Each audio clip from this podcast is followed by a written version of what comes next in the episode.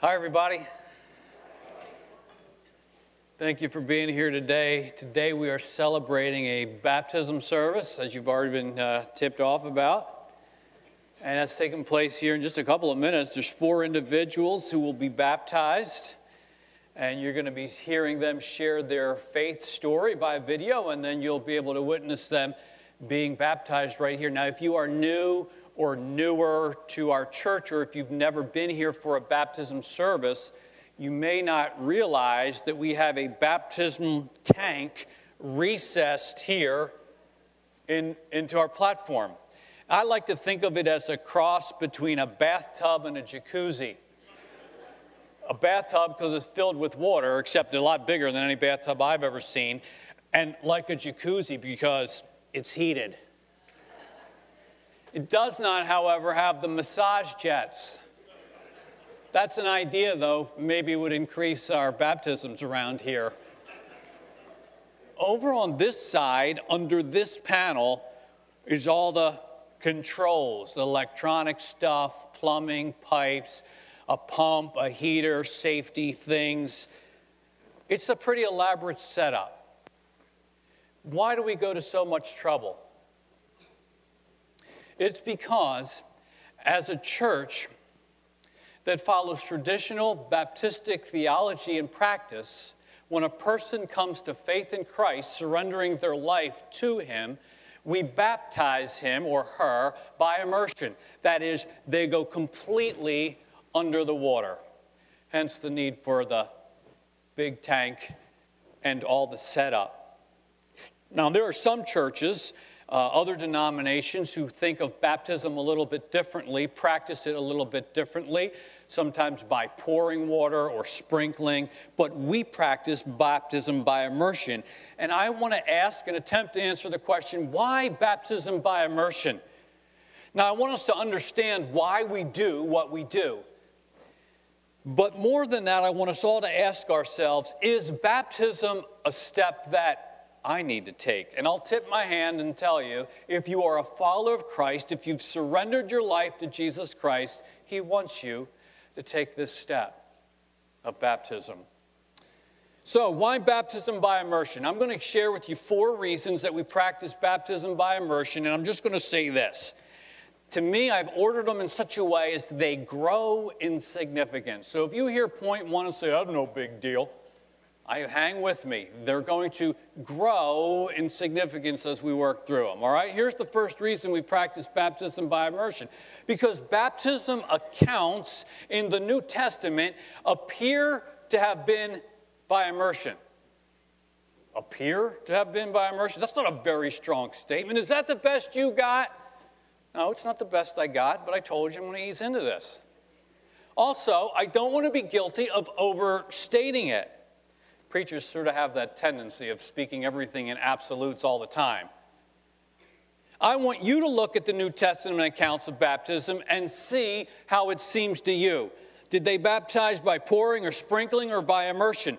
The language used in the, in the New Testament about baptism and descriptions of baptism suggest to me pretty strongly that they baptized by immersion, dunking, fully going under. You want to look at a few examples? Well, let's start with John, who was also known as John the Baptist. In John chapter three, verse twenty-three, we read about his baptisms. It says, now John was also baptizing at Aenon near Salim because there was plenty of water, and people were coming and being baptized. The statement, plenty of water, does not prove that John baptized, baptized by immersion, but I think it suggests it. Pouring or sprinkling doesn't require plenty of water. Immersion does, hence the tank behind us. You add to the fact it's pretty clear the location John used to do his baptism was the Jordan River. Again, plenty of water, such as you would need for immersion. Now, sometimes it can be a challenge coming up with plenty of water for a baptism. Our Collingswood campus has gotten pretty creative at times. They've actually used one of the carnival dunk tanks for a baptism. Makes for a pretty interactive worship experience as members line up with baseballs to throw at the target.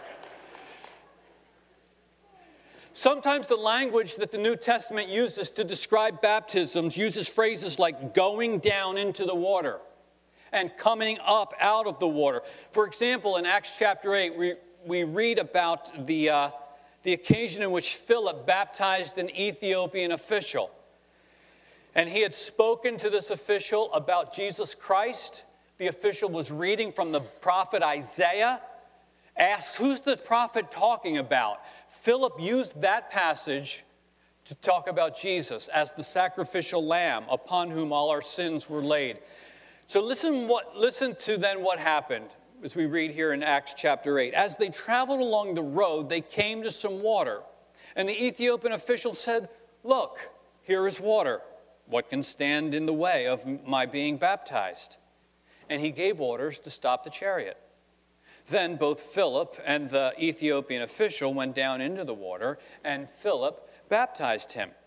When they came up out of the water, the Spirit of the Lord suddenly took Philip away, and the Ethiopian official did not see him again, but went on his way rejoicing. Now think about it. It was coming upon a body of water that prompted the Ethiopian official who had accepted the message of Christ to request and suggest baptism. Now, he's a government official. He would have been traveling in a pretty large uh, entourage. It wasn't just the two of them. Surely there was someone in that entourage that would have had a, a thermos or a jug of water if they'd wished to practice baptizing by pouring or sprinkling. But it was coming upon a body of water that prompted the request. I suggest that's, that is presenting to us baptism by immersion. Notice the descriptions of what happened. Both Philip and the official went down into the water. I don't think that means they both were immersed. I think it just means they stepped into the river. And when they came up out of the water, again, I don't think they both were under. I think they just walked out of the river. But the question is, why did they step into the river? It suggests that the baptism that was taking place was a baptism of immersion. So the pattern suggested by the New Testament describes what appears to be baptism by immersion to those people who have faith in Christ and understand the implications of what it means to surrender their lives to him. Are you with me so far? Let's look at a second reason we practice baptism by immersion, and that is that the meaning of the Greek word from which we get the word baptize has at its root the idea of dip or plunge. The word itself implies dipping or plunging. Baptize is not a word of English origin. It's really the Greek word baptizo that we've transliterated into English by writing it out with English letters. And it comes from the Greek root bapto, which literally means to plunge or to dip. So the very origin of the word that we use to come up with the word baptize, it carries the idea not of sprinkling, not of pouring, but of immersing. What I find really interesting is that there's there's uses of the Greek word bapto, from which we get baptized, in the New Testament that have absolutely nothing to do with a religious ordinance or religious ceremony. I'll give you one example, and we'll put it up on the screen. This is coming from John thirteen, which is the occasion of the Last Supper, in which Jesus shared that supper with his disciples on the night before his crucifixion. Jesus announced that one of them would betray him, and they all want to know who. Who is it? Who's going to betray you? So Jesus uses a form of the word bapto to answer their question. Take a look at, if see if you can see which word is translated from the Greek bapto. Jesus answered, "It's the one to whom I will give this piece of bread when I have dipped it in the dish." Then, dipping the piece of bread, he gave it to Judas, the son of Simon Iscariot. Did you see it? Where's bapto? Dip. It's in there twice, two forms of it, dipped and dipping. And so what did Jesus do? He took a piece of bread and he plunged it into the broth or the gravy or the sauce. He immersed it. So the very, the very origin of the word from which we get, the, get baptized carries the idea of immersion, going under, plunge, to dip. Make sense? All right, here's the third reason we practice baptism by immersion, and I think this is where it starts to really be significant. And this, it's this. Immersion is an excellent picture of the spiritual realities behind baptism, death and resurrection. So I want you to think about this with me. Baptism in water, such as will take place today for these four individuals that you'll soon meet, it's an outward or a physical picture or symbol of an inward or spiritual reality. What is that inward spiritual reality of which water baptism is a picture? I'll tell you what it is. It is the believer's union with Christ in his death and his resurrection. Now, the heart of the gospel message is that Jesus Christ died and rose again. The scriptures declare that those who have put their faith in Christ have been united with him spiritually in that death, in that resurrection. So listen to how Paul talks about this in Romans six, verses three and four, as he explains this union that we have with Christ. He says, "Or don't you know that all of us who were baptized into Christ Jesus were baptized into his death? We were therefore buried with him through baptism into death, in order that, just as Christ was raised from the dead through the glory of the Father, we too may live a new life." The baptism Paul mentions here is not water baptism, it is spirit baptism. Water baptism is the outward picture of this inner reality.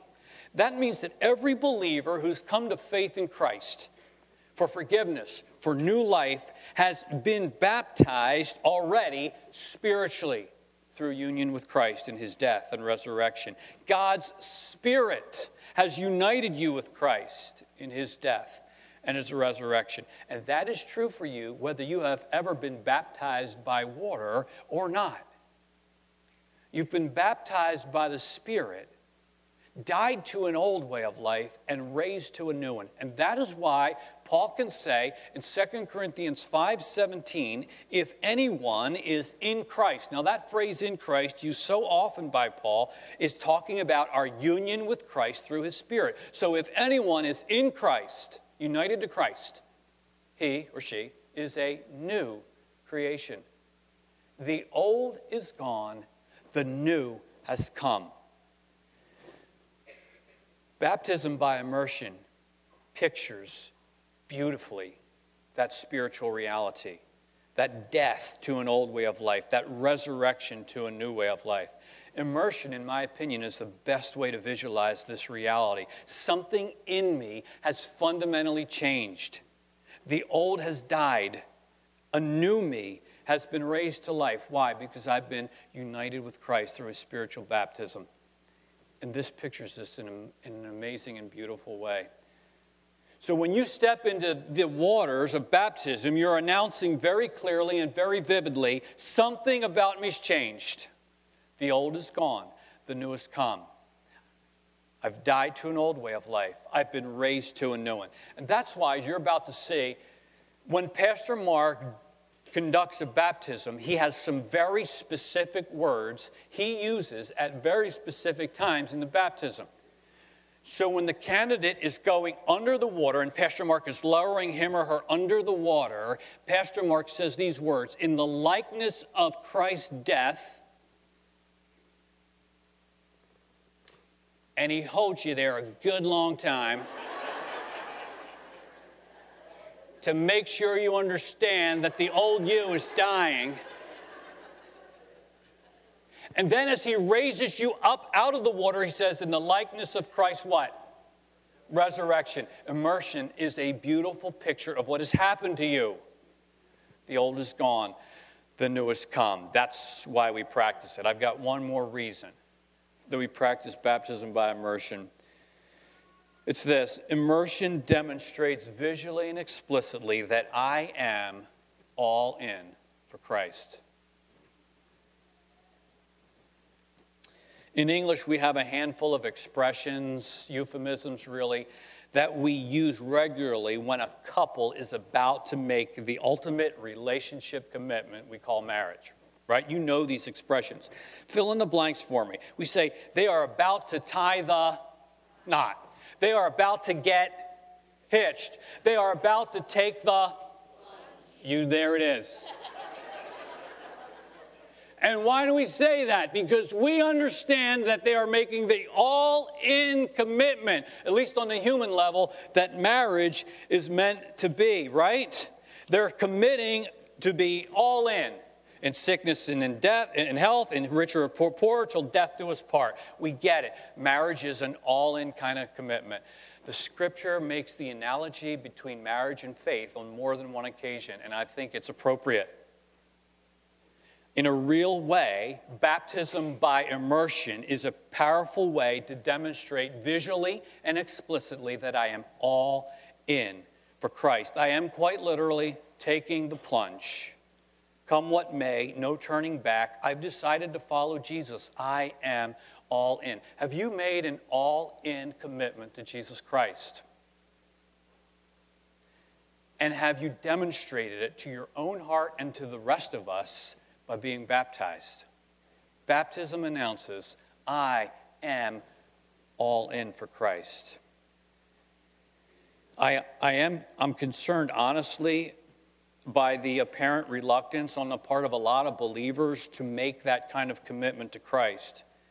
And, and even a, a baptism in a public way like we're doing today seems to be kind of an optional step that they're, un, they're unwilling to make.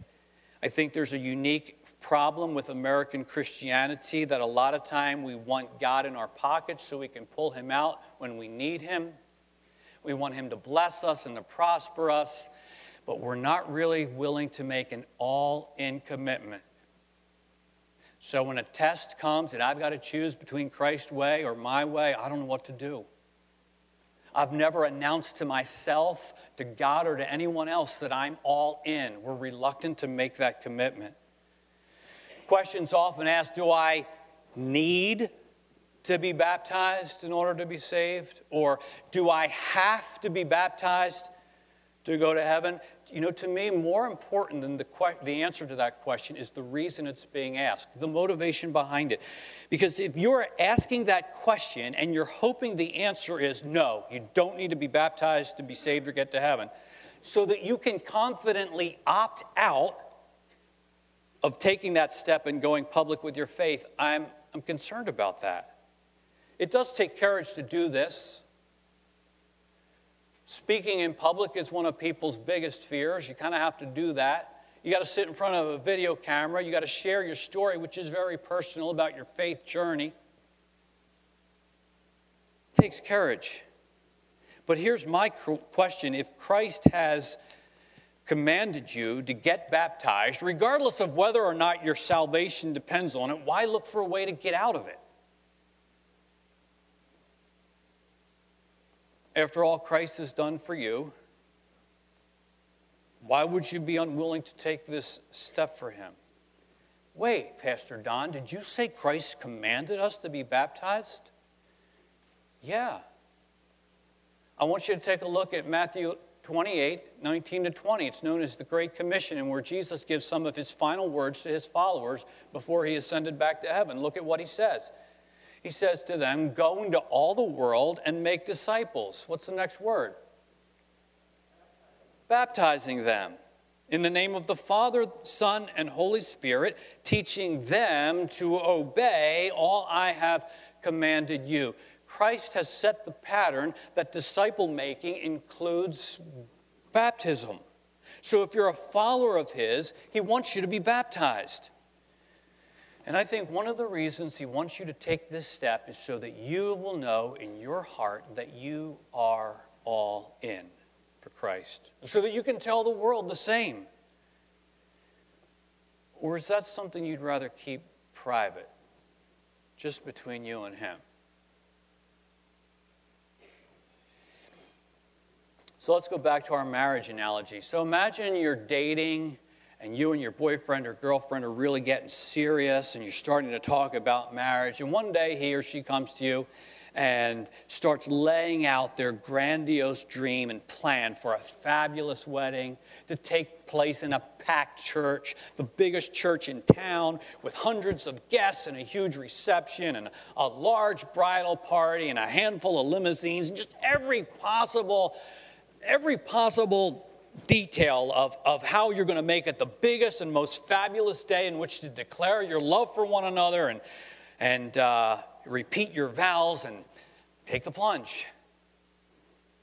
But as you're sharing all your glorious dreams, the one you thought was your true love begins to look a little uncomfortable and shifting back and forth on his or her feet and not really looking you in the eye, but looking past you or looking down at their, their feet. And so you ask, honey, what's wrong? And they tell you, you know, babe, I was really hoping that we could just keep this whole thing between us a secret. We don't need this huge rigmarole to get married. And you ask, do you mean elope? Well, yeah, kind of like elope, but even more than that. We'll just keep our marriage a secret. We won't tell anyone. We won't tell anyone? Nope, no one. Just you and me will be the only ones who know. If other people happen to see us and figure out that we're married by the way we live, fine. But we don't need to make it public. We don't need to declare our love for one another in public. We'll just keep it a secret. What do you think? What do you think? I already know what you think. Think if you love someone, you don't care who knows. In fact, you want everyone to know, and you will never tire of declaring your love, whether in private or in public. I'm in love.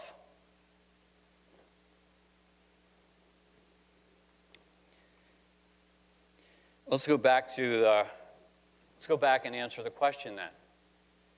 Do you have to be baptized in order to be saved and go to heaven? If you understand the gospel message, you already know the answer. There is nothing you can do to earn, merit your salvation. The scripture is so clear. By grace, you're saved through faith as a gift of God, not by works. There's nothing you can do to earn God's favor, forgiveness, neither through baptism nor any other ritual or action. There's even an individual in the scripture who was promised a place in heaven, even though he would never get the chance to be baptized. You know who I'm talking about? The thief who was crucified beside Jesus. And in his dying moments, he cries out to Jesus, Lord, remember me when you come into your kingdom. What was Jesus' response to him? Today, you will be with me in paradise. Clearly, baptism is not a requirement for salvation. But be careful. If your attitude is this, well, if baptism wasn't necessary for that guy and he still got to heaven, then so can I. You've entirely missed the point.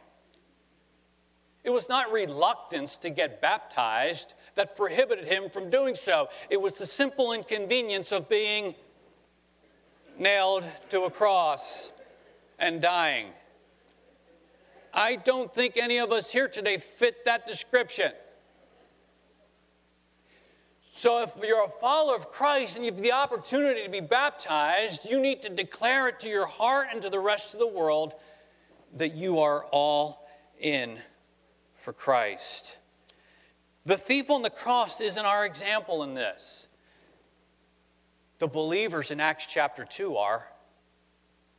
Acts chapter two talks about the day of Pentecost when, after Peter preached a sermon about the importance of faith in Christ, a whole bunch of people accepted his message, repented of their sins, put their faith in Christ, and then were baptized.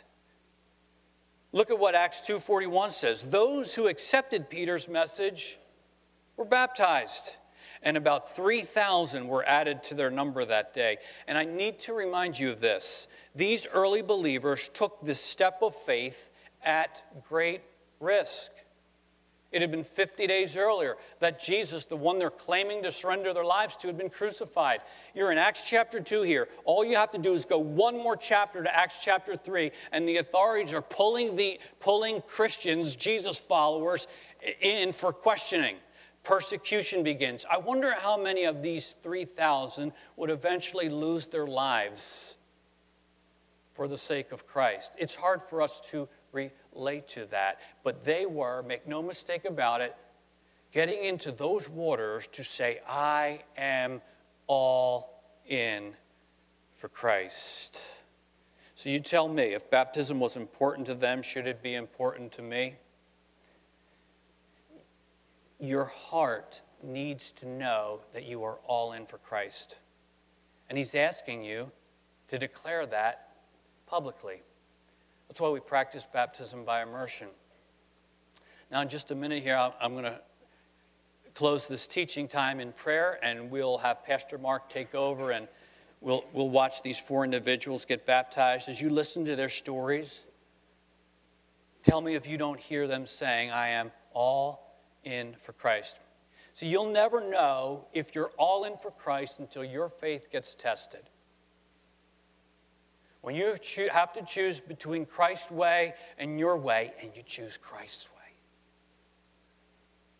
Or you have to choose between Christ's way and your own convenience, and you take a step of faith and choose Christ's way. Suddenly, a joy is going to fill up in your heart, and a peace and assurance, because you will know, like you've never known before, that you are all in for Christ, the one who is all in for you. And maybe for you, that's next step is going to be into this tank right here. I'd love to talk with any of you how you can start a relationship with Jesus Christ, or how you can know your life is surrendered to him, or how you can uh, take this step of baptism. So please uh, reach out to me if I can help you in any of those ways. Let's bow our heads for prayer, and then we'll enjoy the baptism together. Lord Jesus Christ, we acknowledge and honor you today as the one who experienced the ultimate baptism for us, demonstrating that you were all in for us through a death of pain and shame, taking our sin on yourself, dying, being buried. Lord, but you rose again. You're offering new life, and your Spirit is calling us to be united with you. Maybe there's some here who have never done that. I pray that your Spirit would be compelling them to put their faith in Christ. There are other, there's others who need to have the confirmation in their own heart that they're, they're surrendered to you, and maybe baptism is that step. We love you and thank you. Bless these four individuals for the stand they're going to take today. And thank you for the privilege we have to be witnesses to it. And make this prayer in Christ's name. Amen.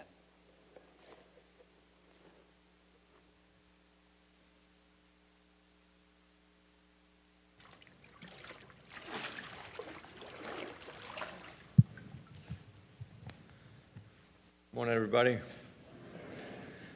Dan is, uh, Don is, what's his name? Don has just done a great job. Great job uh, talking about the whole purpose and importance, uh, manner of baptism. Um, so I'm going to pick up right where he was in Romans chapter six, where it says that we, that baptism is the outward expression of the internal reality, that we have died to an old way of life where we were Lord and Master. We have yielded our life to Jesus Christ as our Savior and now our Lord. And as I baptize the people, you will see, just as he explained, I will take them below the water and say, in the likeness of his death, in the likeness of his resurrection, as we come up, the idea is that an old way of life has passed, in the sense that we were the boss, that we were the Lord, the center of our lives, and we have been raised to a new way of life with Christ as our Lord. We have four individuals that are going to be baptized today, and I'm going to begin. Uh, Dan Frampton is going to join me.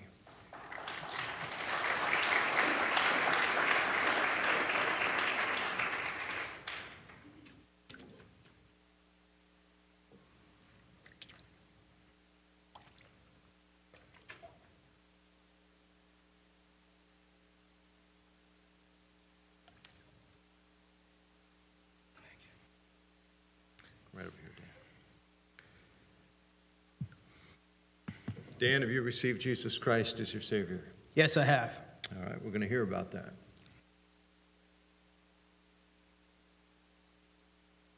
Hello, my name is Dan. I grew up with my grandparents deeply rooted in the Methodist Church. Growing up, I got the sense that attending church on a regular basis was probably a good thing, bringing good people together to do good things for other people, and the community seemed a worthy intention. Building morals and ethics seemed like good attributes to have. Praying to God for others seemed as if it could really make a difference. I frequently recite the Lord's Prayer and say prayers before meals and bedtime. I can't stop thinking that I'm missing something. I'm going through the motions, but not feeling it. Shouldn't I be here for more than that? Is that really why we are here? These and other questions were not answered until later in my life. As I grew older, I don't remember attending church as much. As time passed, my morals slid and my ethics took a hit. I became prideful and arrogant. I knew that I had the answer for everything, and I could do whatever I wanted without consequences. I'm not speaking with regards to legal action, but more in my treatment of others. I remained that way for weeks and months, until it built up so much that I thought that God would never love me and that I would never earn my way to heaven. I broke down and wept for the first time that I can remember. I felt so lost and alone. I didn't know what to do. My girlfriend at the time told me that one does not earn his way into heaven. All that needs to be done is to ask God to enter your heart. I prayed three times that night to say that I was sorry for my sins and that I believed that Jesus died for my sins and that he would enter my heart. I felt the biggest relief that I've ever felt after that prayer. My life hasn't been all roses ever since, but I have been at peace when facing the biggest setback of my life. I'm not perfect, contrary to my previous thinking, and I don't have all the answers, though there was a time when I believed I did. I always thought that I could control my life, but I've learned that I cannot. I need God. This is a broken world filled with hurt. I need him to guide and direct me. I am being baptized today by immersion to publicly show the death of my old life to the resurrection of my new life and my identification with Jesus Christ.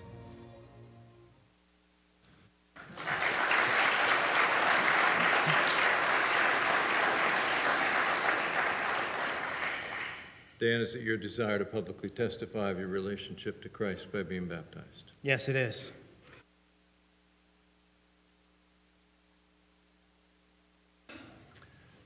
Dan, it's my joy to baptize you in the name of the Father, and the Son, and the Holy Spirit, in the likeness of his death, likeness of his resurrection.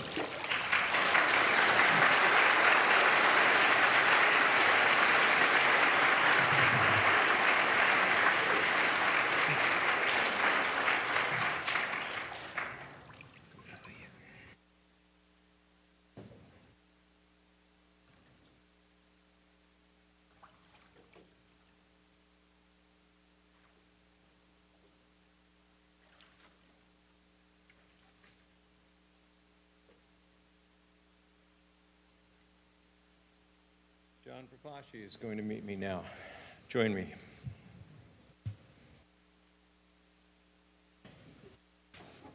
This side, John.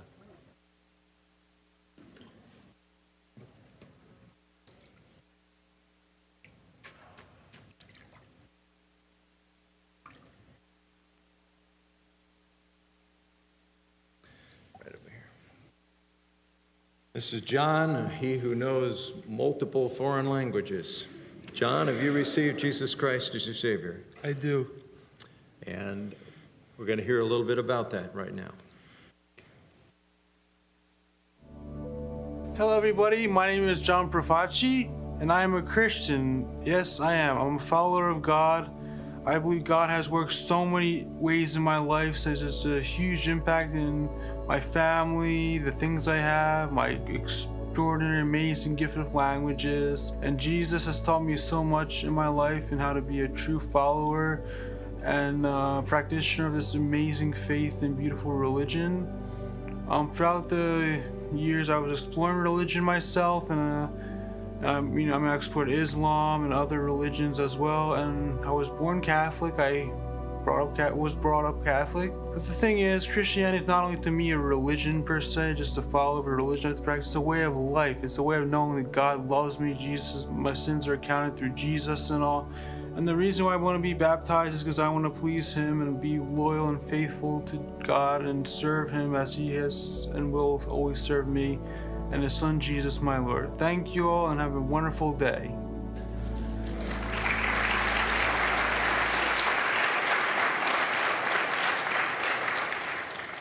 John, is it your desire to testify of that relationship to Christ by being baptized? Yes.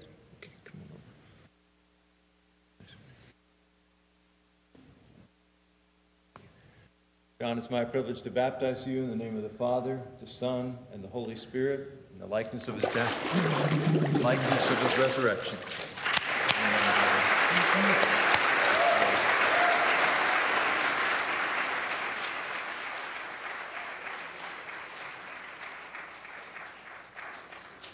Josiah Park is going to join me.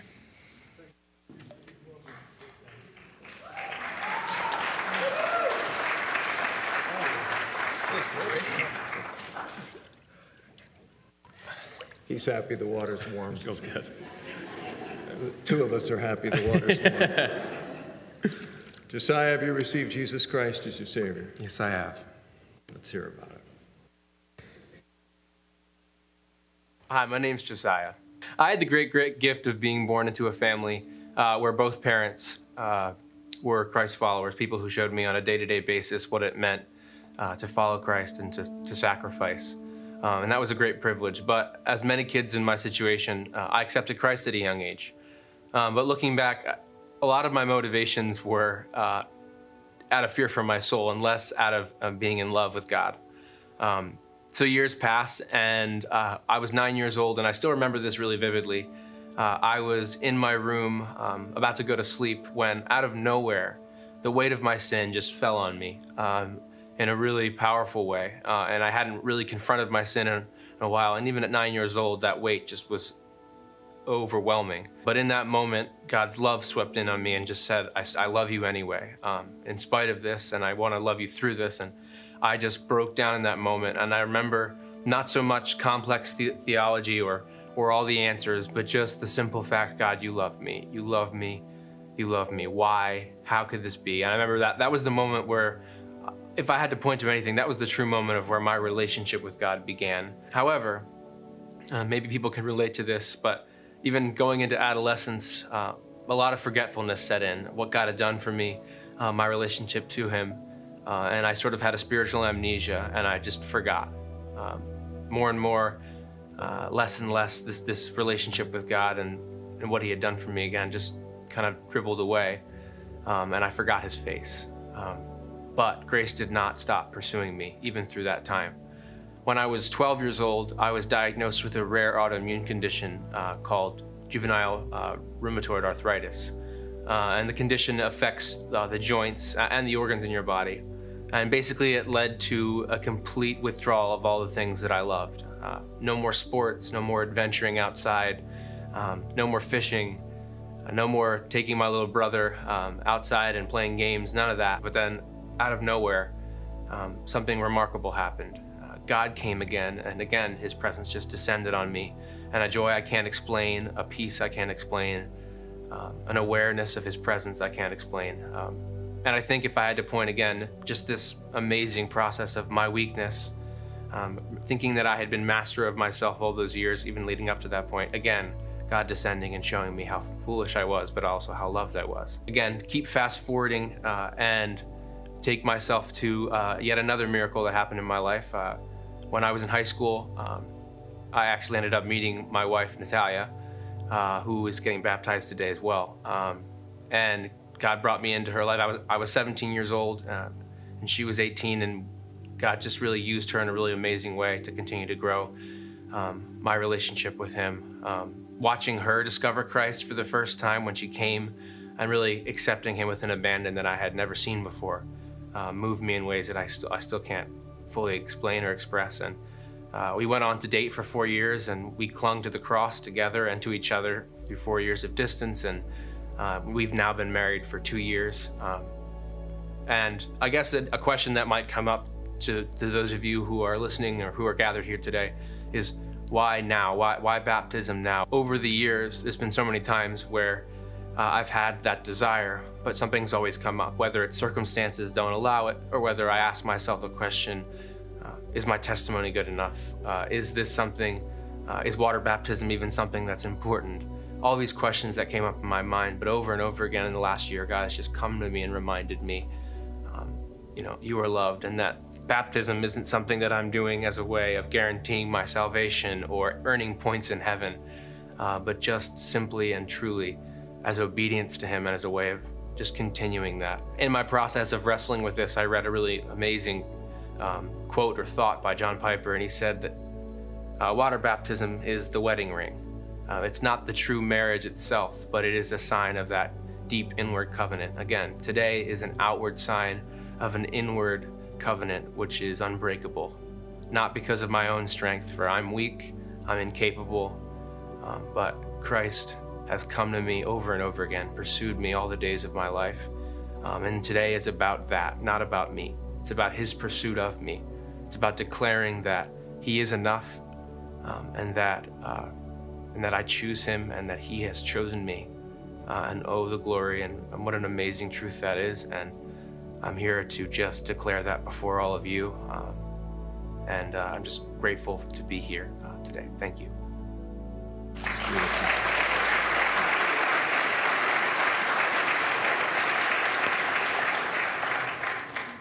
Josiah, it's my joy to baptize you in the name of the Father, and the Son, and the Holy Spirit, the likeness of His death,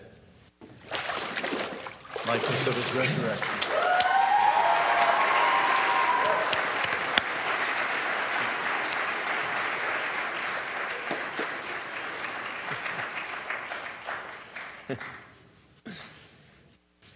Natalia Park is coming. Okay.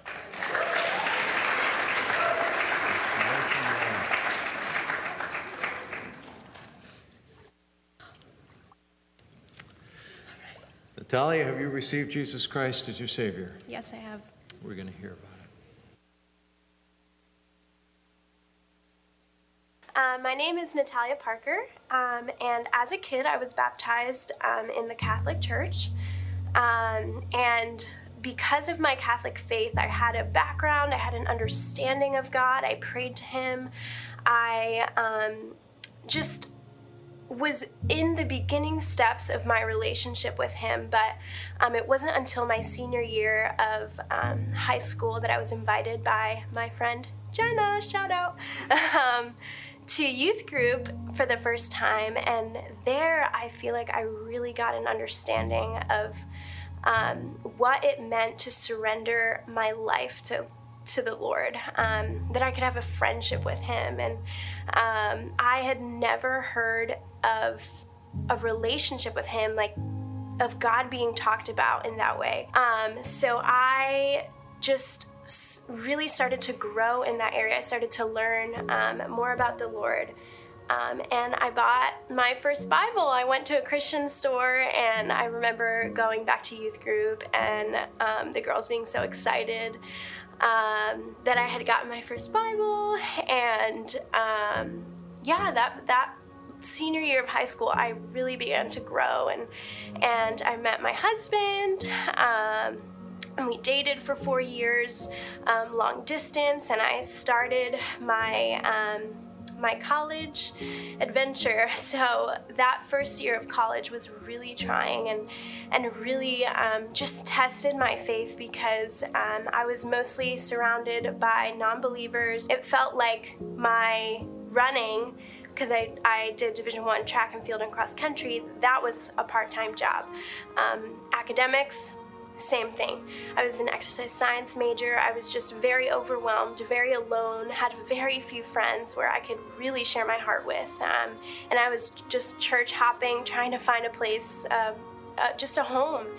And so um, God was so faithful, and I found an amazing church home and family and community to grow with. And um, I, I just always um, look back on that experience of college, of those really first few years of, of struggling through um, really finding the Lord there at High Point, um, but then being just just seeing His faithfulness through that whole journey, and um, and Him just bringing me that community, bringing me the, those um, friendships. Fast forward to graduating and getting married my senior, well, after graduation of my senior year of college.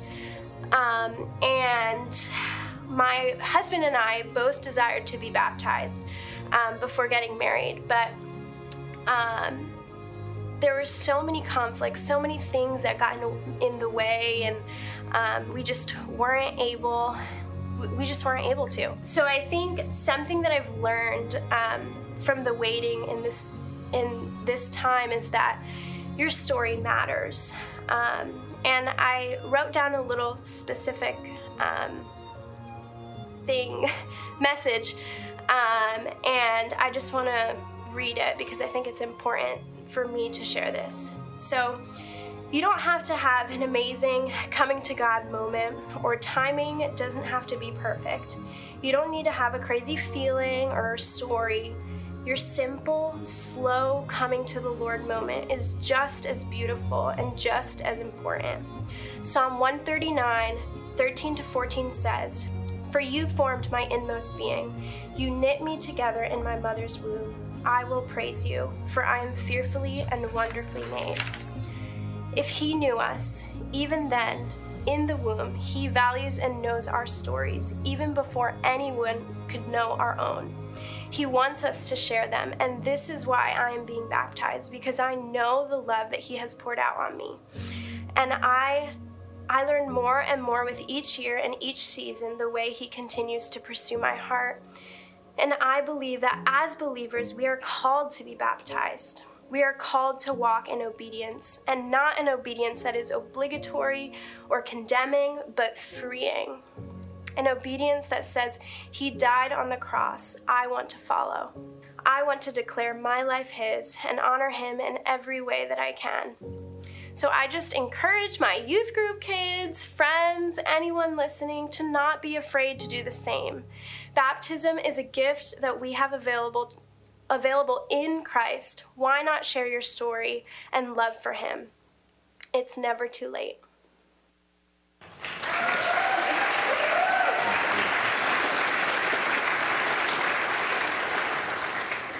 Natalia, is it your desire then to publicly testify that faith in baptism? Yes. It's my joy to baptize you in the name of the Father, the Son, and the Holy Spirit, in the likeness of His Son, in the likeness of His Son.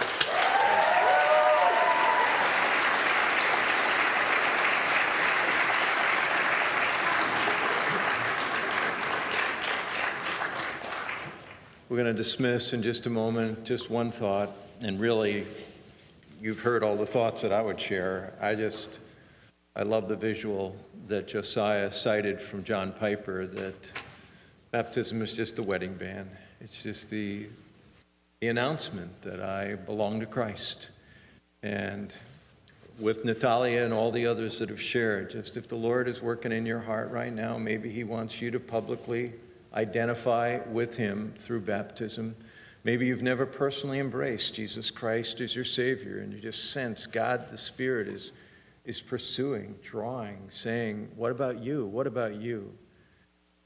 I'd love to talk with you. Any of our pastors would love, I know Joe and Natalia would love the chance, others, to talk with you about how you could personally know Christ as your Savior as well. Let's pray together. Lord, what a gift people's stories are. Because ultimately, Lord, as we've heard different stories, the unifying reality is they're your story. That it's your pursuit. It's your not letting us go. It's your seeing us make a thousand wrong choices along the way and still always there waiting when we finally find the emptiness in one thing after another, and we come back to you.